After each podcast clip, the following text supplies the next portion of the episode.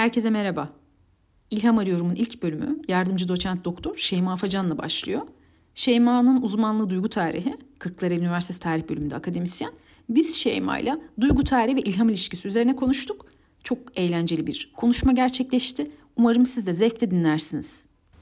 Dünya sana göre dost canlısı bir yer mi? Bunu bir hani duygular tarihi çalışan bir insansın ya. Bunun mesela sana nasıl sound ediyor? Dünya dost canlısı bir yer midir? Yani valla işte hem evet hem hayır derim bir şey diyemem. Hı. Ve bu, bunun cevabın değişiyor olması bence keyifli. Bunu da tarihçi olarak söylemiyorum yani. Yani sen şimdi duygular tarihini çalışıyorsun ya mesela. Hiç oradan bu bağ kurmamıştım. Ben. Ha işte ben oradan bu bağ kurarsan işte kadınlar, duygular. Ee, yani beni daha duygulara yaklaştıran bir şey olduğu için duygular çalışıyorum. Sen böyle konuşuyorsun hangi duyguları daha yaklaştırıyor? Aşkı falan mı yoksa? Ee, yani daha çok duyan, hisseden insanlar olmaya çalıştıkça bu konulara kayıyoruz. Tabii tam yani da böyle konuşacağız. Değiştirsek de öyle değil yani. hani Çünkü daha çok hissetmek istiyoruz yani. Tamam yani peki biz başladık. Şimdi duygular tarihi senin ilk ilgilenmen ne zaman? Boğaziçi dönemleri mi? Ya ben psikolojiyle ilgiliyim. Hmm. Psikolojiyle ilgilendim. İnsana dair olan e, kavramsal biraz Foucault'cu bir yerlerden. Bizim kendimize dair bildiğimizi düşün, düşündüğümüz çok da böyle otantik e, doğal, biyolojik, verili, hiç tartışılmaz olan şeylerin tamamını son derece tartışılır. Zaman içinde değişebilir, dönüşebilir.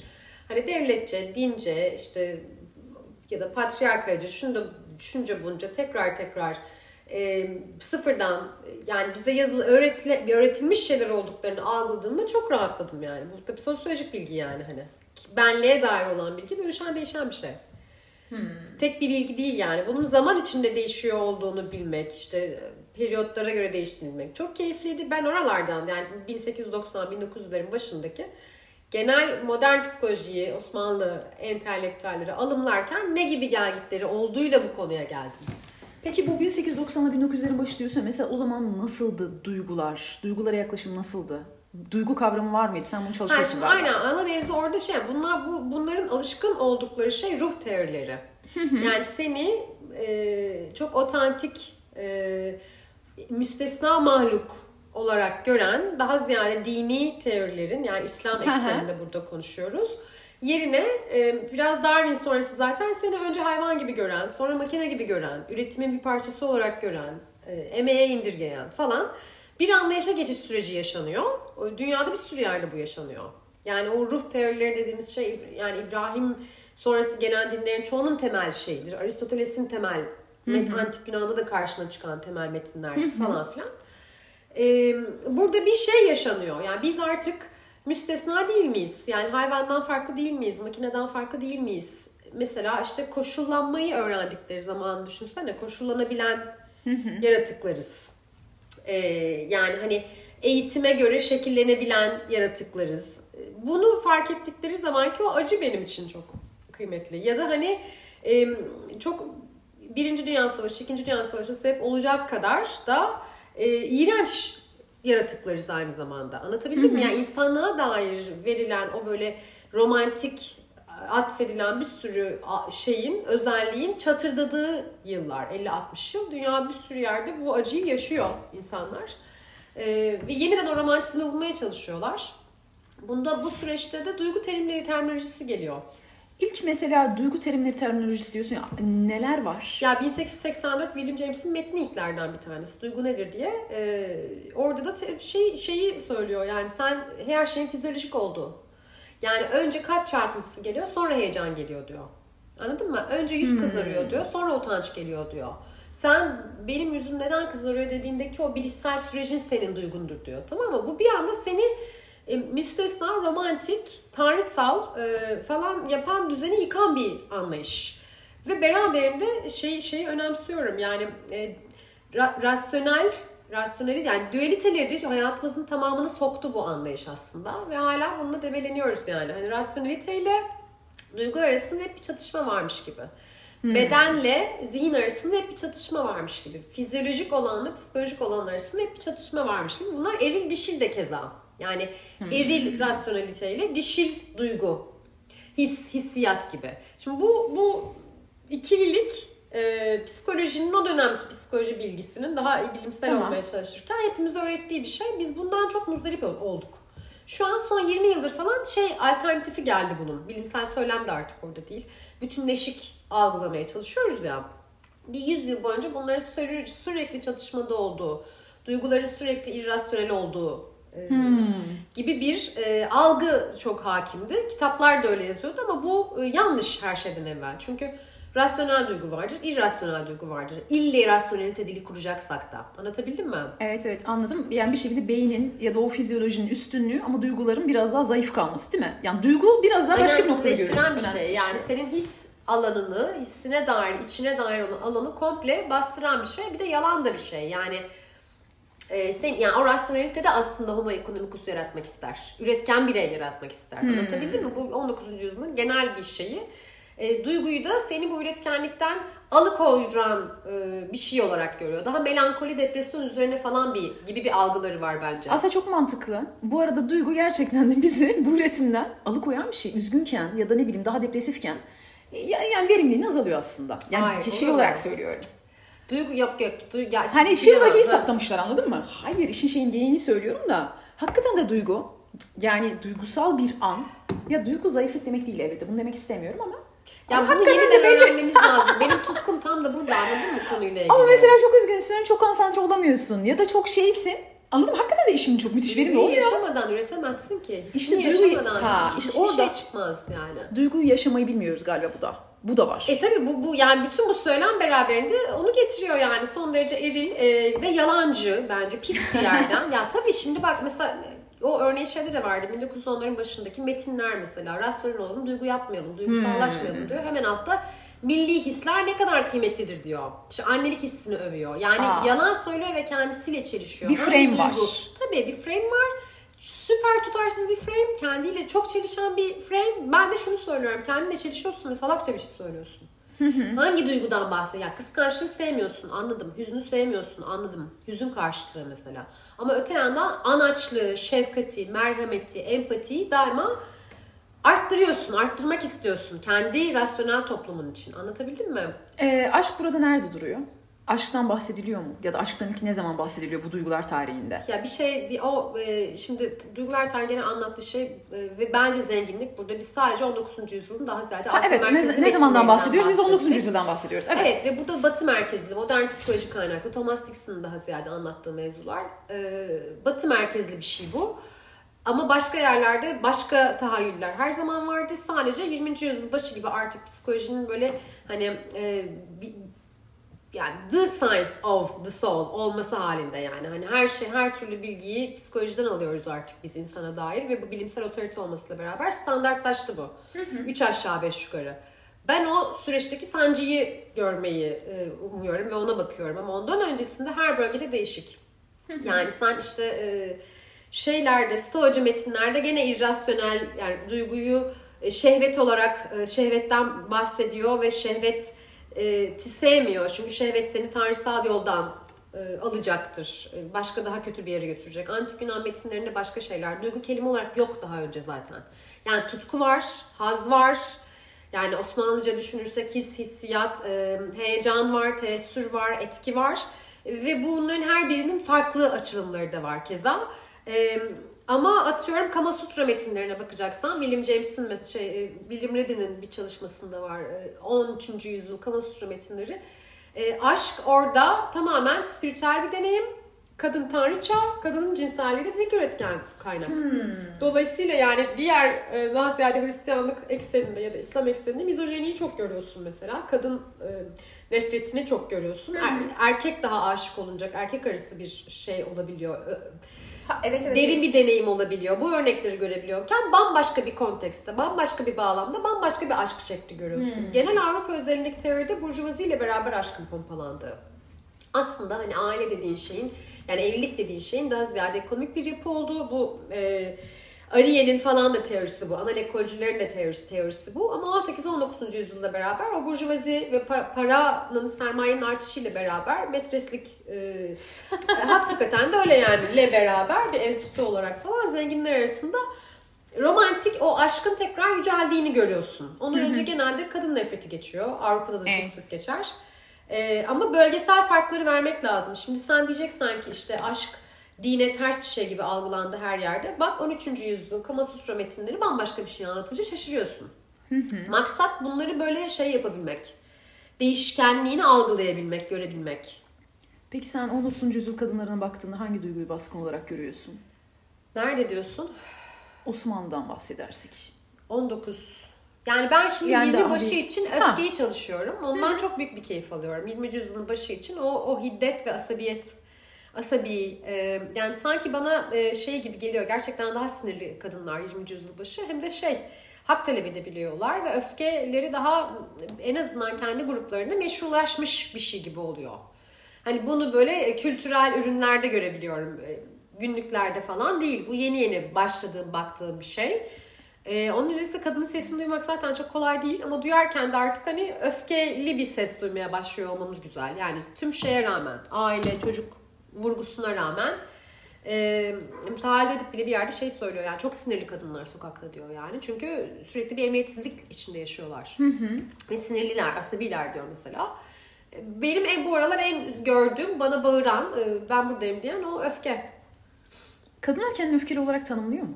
Bir iki yerde geçiyor işte ona şaşırdım sevindim. Yani Nezliye Muhittin'de falan geçiyor. Ama bunları çok söyleyemem çünkü bunlar yeni proje. Hayır okey ama şu var yani kadınlar kendini hani öfkeli mesela işte o Suat Dervişler falan tam hangi dönem bilmiyorum ama işte o çıkardıkları gazetelerde şunda bunda tamam kurtuluş murtuluş yeni bir ülkenin doğuşu falan var ama ulus inşası falan var ama tam hakikaten kendilerinin duygularını tanımlayan yazan eden var mı? Ben öfkeliyim demiyor da belki hiddetliyim diyen Yani var mı? mesela kendi işlerinde asabiyi olumlu bir sıfat olarak kullandıkları bir iki şey gördüm ve ben onun peşindeyim açık söyleyeyim. Yani erkekler kadınlara asabi diyor. Eleştirmek için. E, kontrolsüz diyor. Asabı bozuk diyor. Bir şey bir şey. Ama mesela Nezliye Muhittin'de falan bir iki yerde şeyi gördüm. E, yani çok e, nazik ve asabi de bir kadındı gibi derken asabiyi Ha. sanki olumlu bir yerden yani kuvvetli bir direniş gösterebilecek olan mı demek istiyor, fail mi demek istiyor bilmiyorum ama olumlu e, bağlamda kullanıldığını bir iki yerde gördüm. O tabii çok ilginç geliyor bana. Hiddetlilik Anladım. biraz benimsenen bir şey gibi oluyor. Ama tabii genelde yani Handan'da da göreceğin halde edip de asabı bozuk olan, aşka çok düşmüş olan Handan'ın asabı bozulur ve as- aslında o kadar da aşka düşmemeliydi Handan. Ha bir Tabii şekilde ki o aşktan hep bir şey var. yani diskur var. Tabii tabii. Tabii ki o bastıran şey çok hakim. Sadece ben artık onu anladık. Ona baka, onu sadece ona bakmayalım istiyorum. Hani bunun sahiplenildiği yerleri görmek istiyorum. Yani kadın e, direnişleri, eylemleri çok, grevleri çok. E, makine kırıcı kadınlar var Afyon'da, Uşak'ta. E, şimdi onunla ilgili bir film gelecek söyleyeyim Grev diye. Güzel bir film yani. Bu kadınlar öfkeliler mesela. Biraz daha şey değil mi? Yani o sırada çok böyle sev, yani anneliğin, daha bu kutsal annelik falan filan kutsal dişiliğin dışında çok böyle bir tanımlanan ne bir aşk, ne bir tutku. Yani bu Var, kadınlar var, aşk kendilerini var. Yani genel aşkla ilgili muhabbet şey üzerinden çok dönüyor. Ee, yani şair evlenmesi falan mevzusunda da böyle bu bu görücü usulü olan evliliğe e, genel olarak bir tepki var. Bu da muhtemelen burjuvazinin yükselmesiyle ilgili bir şey. Bireyin yükselmesiyle ilgili bir şey. Servet filmde falan da çok çıkıyor bu. Edebiyatta çok çıkan e, bir şey. Biz kendimiz seçeceğiz ve aşık olacağız diyorlar. O kesin. Mektuplarda falan da çok var. Bireysel Kadın mektuplarında falan. Tabii tabii tabii. tabii. ama yani kadın edebiyatında çok fazla bu aşktan bahsediliyor mu? O dönemin kadın edebiyatını bilmiyorum ama. Yani kadın yazar, e, kadın romancı daha az biliniyor tabii. E, Erkeklere oranda daha fazla yani parlatılması gereken bir literatür bence ama bir bir şey var. E, babalarımızın istediği insanla değil, sevdiğimiz insanla evlenmek istiyoruz diyor kadınlar. Bu da direkt modernizmle falan alakalı değil mi? Biraz modernite, birey evet yani hani oralar onunla ilgisi var. Bu burjuvazi parası para olmasıyla ilişkili, sermayeye sahip olmakla ilgili şeyler muhtemelen. Yani senin temel duygular tarihiyle ilgili, duygularla ilgili bilinmesini, önemsenmesini istediğin şey ne? O dönemden bu zamana yani tam diyorsa moderniteyle beraber şöyle oldu. Aslında hala bunun ikiliğini yaşıyoruz. İşte beynin, duyguların biraz daha hafifleştirilmesinin, daha geri plana atılmasının. Sence hala böyle mi? Mesela duygusal olmak hala bir şey mesela. Çok Ya duygusal bir son insansın. 20-30 yıllık piyasa tam tersini söylüyor. Zaten yani mesela neden bu konu bu kadar popüler oldu Evrim? Ya çünkü şu an duygular e, birey biraz daha kendine yaklaşmaya başladı aslında. Tabii yani 20 evet. bence. Psikolojinin bu kadar önemli olduğunu bilmiyorduk. Duyguların bu kadar aslında çok güzel bir soruyu sor- sordun sen yani. Çünkü hep bunu geri plana attık ve bu her zaman bir zayıflıktı. Tabii tabii. Yani zaten Duygu çok duygusalsın lafını hatırla. Yani ben mesela kendi adıma karar STK'larda bile. Tabii. Hani çocuklarla ilgili bir şey ya bilmem ne. Çok duygusalsın. Anladın mı? Bu şey bir şey. Yani sende olan bir araz var. Bu da çok duygusal olma. Şu an fazla tepki verdin gibi. İşte bak ama Ee. oradaki mevzu yani bunu o yüzden çok sinirleniyorum yani erkek öfkesini görmüyor. Erkek öfkesini duygusal bir tepki olarak görmüyor. Meşrulaştırıyor ve haklılaştırıyor. Neredeyse rasyonelleştiriyor. Evet, ya hala olan yani şey, namus cinayetleri bilmem neleri falan Tabii, filanı. tabii. Ee, ha- hala Tabii. değil mi? O şeyde falan.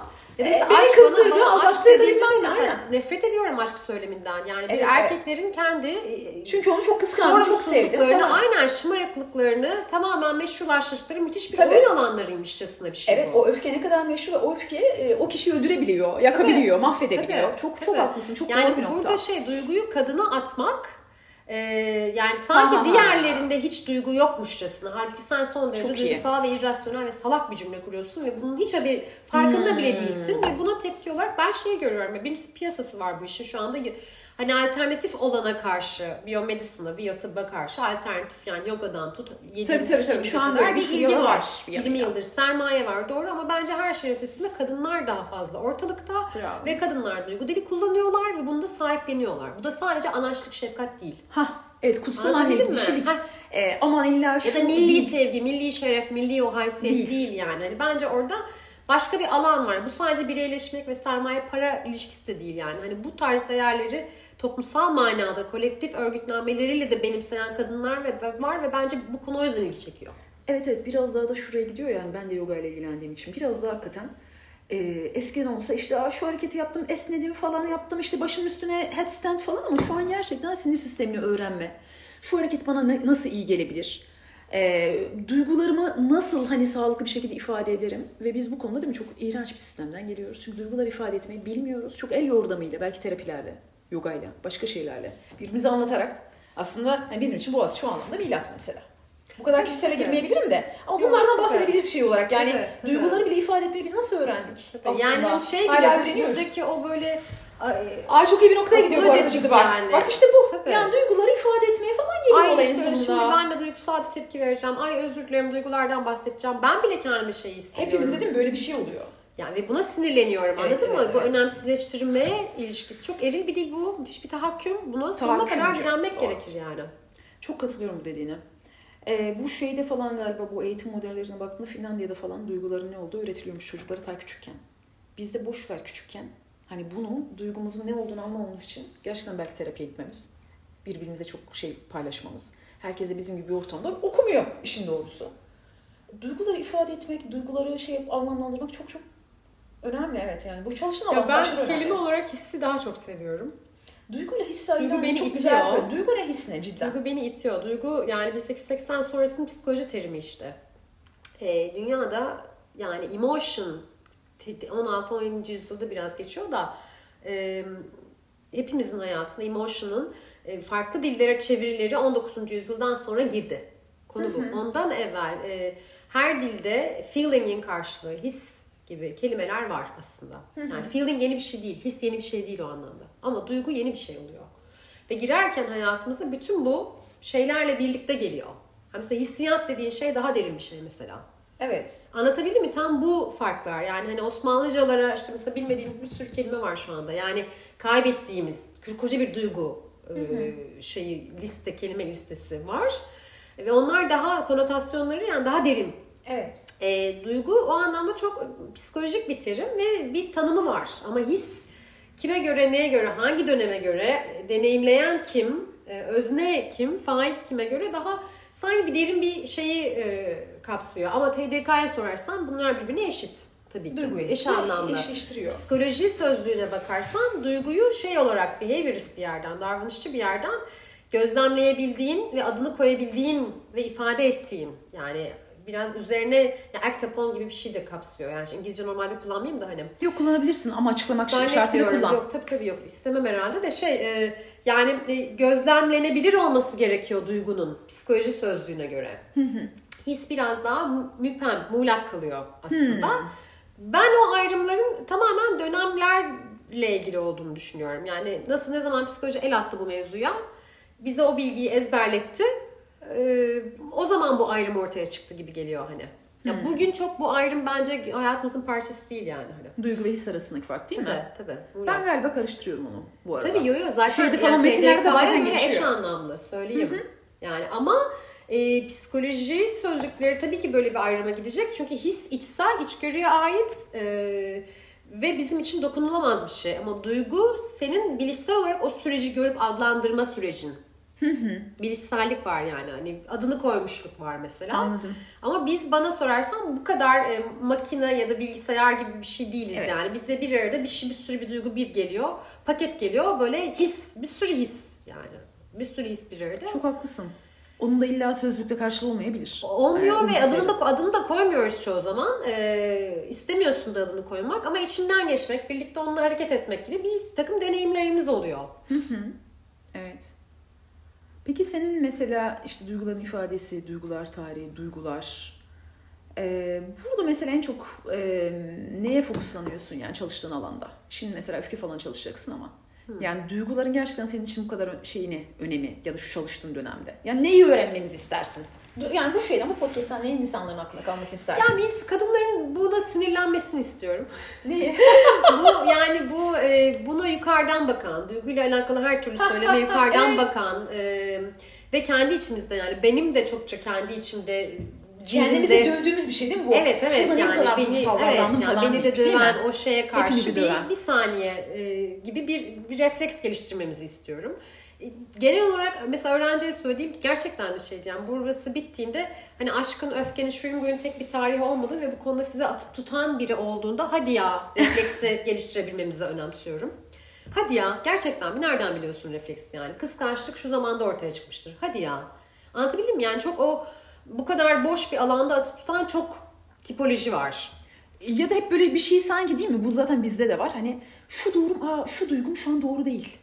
Ay işte şu duygum doğru. Ha, doğru aynen, olan, aynen, bir ideal aynen, olan bir duygu aynen. var. Yani bütün bu normlara karşı yıkan özgürleştirici bir bilgi var burada. Ben bunu seviyorum. Bunu tabii sosyoloji de veriyor ama ben tarihle baktığımda o geçmişteki o dönüşümleri ve farklı periyotları, farklı deneyim alanlarını gördüğümde gerçekten özgürleşiyorum. Çünkü elle tutulu bir bilgi var orada. Yani sen şunu diyorsun, diyorsun ki bu duygu, yani bize bu e, sürekli bir şekilde ne diyeyim etiketlendiğimiz duygularımız tarih boyu çeşitli zamanlar içerisinde konstrakt edildi değil mi? İnşa Evet, edildi. Her şey bir inşa. Ee, Böyle evet. bir şey. Biz de bunu o toplumsal süreçten geçerken çeşitli kalıntılarıyla taşımakla beraber şu anda aslında çok yeni duygu tanımlarına da aşinayız. Tabii. Yani gittikçe de belki daha da Tabii, değişecek. tabii. Sen diyorsun ki bu bir şekilde iyi duygu kötü duygu diye bir şey yok. Ve şey yapmayalım hani biri ki- kimse kendi şey hissetmesin yani Ulan şunu hissetmeliyim şunu hissetmemeliyim ya da biri birine böyle bir şey yapmasın değil mi? Daha Yani zayıfsın daha falansın. Normların 20-30 yılda bir ve de bölgeye göre, coğrafyaya göre değişen şeyler olduğunu bilmek çok rahatlatıyor. Yani kapitalizm öncesi başka, endüstri sonrası başka. Yani senin sermaye oluşun, e- emeğe indirgenişin başka. Yani ailenin kutsallığı, devlet ilişkisi, milli devlet vesaire hani onların kuruluşu yani yahut yani bütün bu zamanlarda bu normların da değişebilir olduğu, dolayısıyla kurguların çok değişebilir olduğunu fark etmek gerekiyor. Evet ve duygusallığımıza da rahat edeceğiz Tabii, değil mi? tabii, yani tabii, duygusalım, tabii. yaşıyorum, hissediyorum. Evet, Bu kötü bir şey yani. değil. Yok yok tabii. Tabii. Hani- Aksine yani insanın e, hisseden bir- varlık olduğu yani bir de hissinde ille irrasyonel ol- olmadığı yani çoğu zaman bir arada gittiği. Sağlam bir veri mesela his. İşte Berk sonuçların falan da anlattı. Sense anlamındaki his. Şimdi dil farkları da çıkıyor orada. Duyu anlamındaki yani. Hmm, sensations. O da bir şeydir. Bir bilgi yani daha önceki işte şeylerdeki altıncı his gibi düşün. Ee, her felsefi insan ruh teorisinde falan bir böyle beş hissin yanında altıncı his de var. O veriyi depoluyorsun bir yerde. Yani bunların böyle birbiriyle çelişir şeyler olmadığı, bir kişiyle ilgili ya böyle bir hissim var ama dediğinde onun çok önemli güvenilir bir veri olduğu. Çünkü bir bilme şekli Evet. olduğunu bilmek lazım. Evet. Tabii bazen insan şeyi de o hisler de çok yanlış algı ve yanlış deneyimlerle çok sakatlanabiliyor ama yok dediğini çok iyi anladım zaten. Hani bazen gerçekten böyle bir olumsuz deneyimlerim ve o şartlanmışlık sana o kötü hissettiriyor. Ortada Ha, bir biraz travma teorileri onu verdi. Tabii, tabii, tabii, tabii. sonrası bir şey. Bu arada mesela travma için onu Laurent Berlin'in falan da var. Çok tamamen karşı bir diskur geliştiriyorlar. Haksız da değiller şey açısından. Yani travma sanki bir kazaymış gibi, normal akışı bozan bir şeymiş gibi. Onlar diyorlar ki hayat zaten Travmatik. evet. Her şey travmatik değil mi? Evet, evet. Bu bir günlük başına gelen bir kaza değil. Bu her gün e, ya da işte birkaç yılda bir yaşadığın kopuşlar ama yani lineer bir devamlılık yok. Bu da hayatın parçası. Evet, hani evet. travma bunu böyle çok istisnai bir noktaya getiriyor. Ama genelde bütün teoriler psikolojik de olsa, tarihsel kendi e, soykırımınla yüzleşmekte de olsa geneli şeyden geçiyor ya. Duygusal, hissi bir alışveriş. Yani evet. Geçmişinle, kendinle yüzleşmek için e, hissetmen gerek o konuyla ilgili. O bilgi biraz bizlerle. Ya evet o dediğin şey çok önemli. Mesela e, yani duygulara bu kadar yabancıyız. Duyguları ifade etmekte bu kadar kötüyüz ama kendi bedenimize de çok yabancıyız. O hislere çok yabancıyız ve şu an mesela hani seninle konuştuğumuz bu insanlar bu kadar meşgul? Niye hiç kimse duramıyor? Niye herkesin sürekli bir yapılacaklar listesi var ama mutsuz ve tatminsiz? Kimse bir an durup bir şey hissetmek istemiyor. Her neredeyse onu. Bu her neyse bu arada. Hani senin için başka bir şey, benim için durup başka bir şey. Ee, bu dediğin de çok doğru yani şu an aslında bir yandan duyguların çok meşrulaştırıldığı diyeyim. Senin tabirine duygu ve his aynı dedin aşağı yukarı. Biz hani şu an çok farklılaştırmıyoruz. Bir yanıyla da aslında hissetmekten uzak zamanlardayız. Sen buna ne diyorsun? Yani hissetmemek için yani elimizden gelen her şeyi yapıyoruz işte. ya. Yani çok Marksist bir literatürle de sonrasında gelen yabancılaşma literatürü yani. Hala onun çocuklarıyız gibi yani. O yüzden bence oradan Daha da çok çalışırken tabii. Yani işte sermaye ilişkisi, yani seni üretkenliğe düşürmüş olması. Evet, yani, evet, evet. Bunlar çok hep konuşuyoruz ya günde 12 saat çalışmak sağlıklı bir şey değil ki zaten. Yani günde 8 saat çalıştıktan sonra nasıl hisli kalabilirsin ki? Hiç nasıl senin olmayan kalalım? bir şeye, bir alana o kadar yatırım yapıyorsun. Zihnini, bedenini, her şeyini evet. yapıyorsun. Ve sonra bir şey kalmıyor işte yani sen yani şey, şey ve yapmadığında da aç kalıp öleceksin. Çok net yani hani e, ya yahut işte çocuk yapıyorsun evlenip yani hani gene bir hep bir kendin yani yap tabi de yani hani başkasını merkeze alarak e, yaşamanı seni emeğe indiren yani seni sadece buradaki katkın ne ye indirgeyen bir şey yani sistem. Dolayısıyla o yabancılaşma işte yani anlattıkları o. Evet evet yani anca evet bir Yaptığın işe var. yabancı yani işe yabancısın bir defa. E, yaptığın iş sana senden kopuk bir şey, anlamadığın bir şey. Parçası Hı-hı. değilsin. Ama o rutini götürmek zorundasın çünkü para kazanman lazım. Tabii ölürsün yani. Hani ee... Sana bakan bir sosyal devlet yok her şeyden önce. O yüzden de evet. uzaklaşıyorsun, yabancılaşıyorsun. Yani evet. sosyal bağlarından da kopmuşsun. Arabaya biniyorsun, cime gidiyorsun, geliyorsun. Evet evet. Mesela bu çok yaygın şu an. Mesela hissetmek yerine dediğin gibi bakmayan bir furya var. Ben de bunu yapıyorum ama yani furyada değilim ama daha bilinçli yapıyorum ama işte yoga furyası, pilates furyası, gym furyası. Ama aslında daha çok hissetmemek için, bunlar daha çok hissetmek için değil bazen. Yani kaç kişi Her gerçekten örgütlü şey olmak, yapıyor. sokakta olmak, arkadaşınla olmak. Tabii. Dostunla olmak. Hani o mesela ailenle olmak. Hani şey birbirine dokunarak e, yani dokunma alanları azalıyor tabii. Dokunma alanları azalıyor. Dayanışma azaldıkça tabii, ve bireyselleştikçe tabii, de tabii. o yaptığın tabii. yogada şu da bu da o kadar faydalı olmuyor. Yani e, bir efor harcaman gerekiyor o alanı ve o ilişkileri hayatında var etmek için. Ama bunlar eforsuz kendiliğinden zaten gelebilen şeyler olmalı yani hani. Çok katılıyorum dediğine. Biraz da şey diyen falan da var ya bu ara hani bu çağımız artık işte 11 yaşındaki çocuktan tut bilmem kaç yaşındaki kişiye kadar terapiler çağı. Bu kötü bir şey değil. Aslında insanların bence terapiye falan bu kadar önyargısızlaşmaya başlaması, e, bunun konuşulabilir olması, yardım istemek bence aşırı önemli. Ama bir yanıyla da herkes aşırı yalnız. Yani sen aynı dertten müzdaripsin ama biz seninle bunu paylaşamıyoruz. Ben ilk terapistle bunu paylaşıyorum mesela. Çünkü bağ yok. Bilmiyorum ki ya Şeyma şu an neyi dertleniyor. Belki çok ortak, çok aynı. Biraz daha böyle fazlaca bir hissizleşme ve şey çağı çağındayız aslında bakma. Tabii yani. Yani bireyselleşme, bireyleşme. Yani sen diyorsun yani Osmanlı'da işte o 19. yüzyılda, 20. yüzyılda falan işte o ufak ufak artık modernizasyon başladı ve Aa, birey var, duyguları var, şu var, bu var de, denilmeye başladı. Ama şu anki durum tabii tamamen farklı değil mi? Bu bireyleşme yani ya da burada bir duygu yok mesela. Ha, orada tanımlanmış yani şu an daha hissizleşme üzerinden bir şey var sanki. Bir yani e, şöyle bilmiyorum. Tam ifade edebildim bilmiyorum ama. Yani tam süreci nasıl koyacağımızı bilmiyorum. 20. yüzyıl için genel olarak o bahsettiğin e, aşırı birey olma, yalnızlaşma, genelde atomik.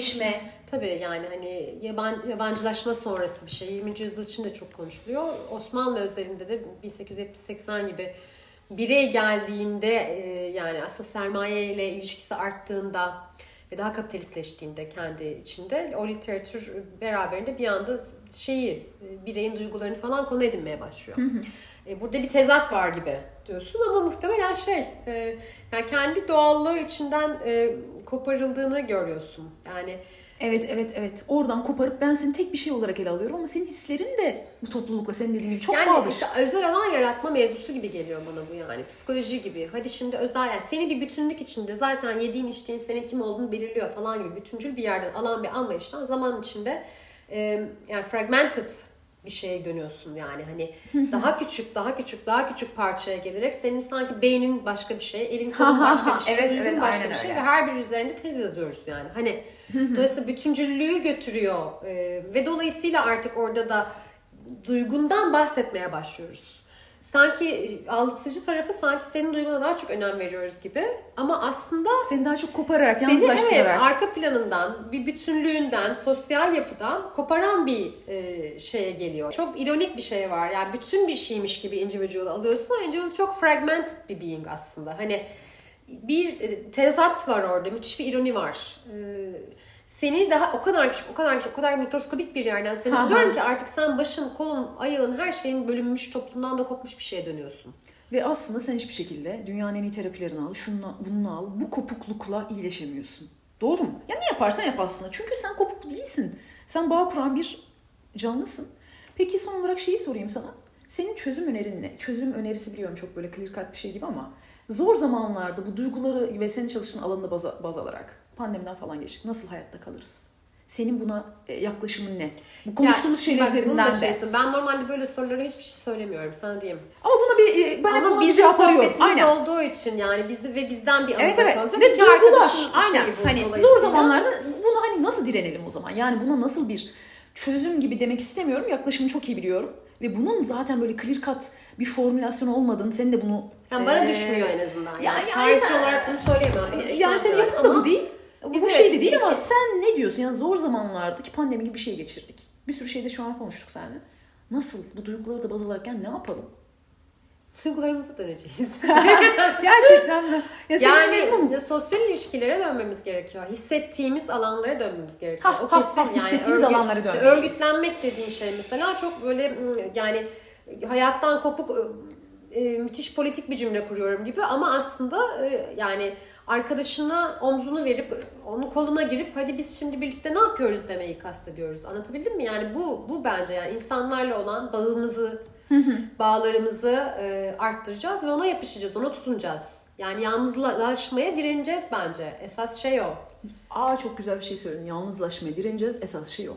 Evet Yani evet. mevzu o. Yani o, o duyguya dönmenin bu kadar popüler olmasının sebebi de o. Yani dokunulmaya ihtiyacımız ve dokunmaya ihtiyacımız var yani. Hani bana sorarsan o yani hani bizi tek yani her politik atmosferde de yani sürekli göç sürekli beyin göçü var memlekette. yani çok acı deneyimler sıfırdan tekrar o bağları kurmaya çalışıyor insanlar yani. Hani koptuğun şey çok yani çevren, arkadaşın dolayısıyla ne yapacağız diye sorarsan insan insanlara ve yani örgütleneceğiz işte birbirimizin omzunu kol, kol kola gireceğiz, dayanışacağız. Aynen öyle ve onu, bunları büyüteceğiz. Başka türlü var olma şekli yok. Okey. Direnme şekli de yok yani. Hani her neye direniyorsan yani bu işte aşırı muhafazakarlık olur, dini otorite olur ya da neyse yani devlet olur ama bilmiyorum. Yalnızlaşma olur, kapitalizm olur, sermaye olur. Bir arada olarak ancak çıkabiliyoruz. Başka türlü çıkamayız.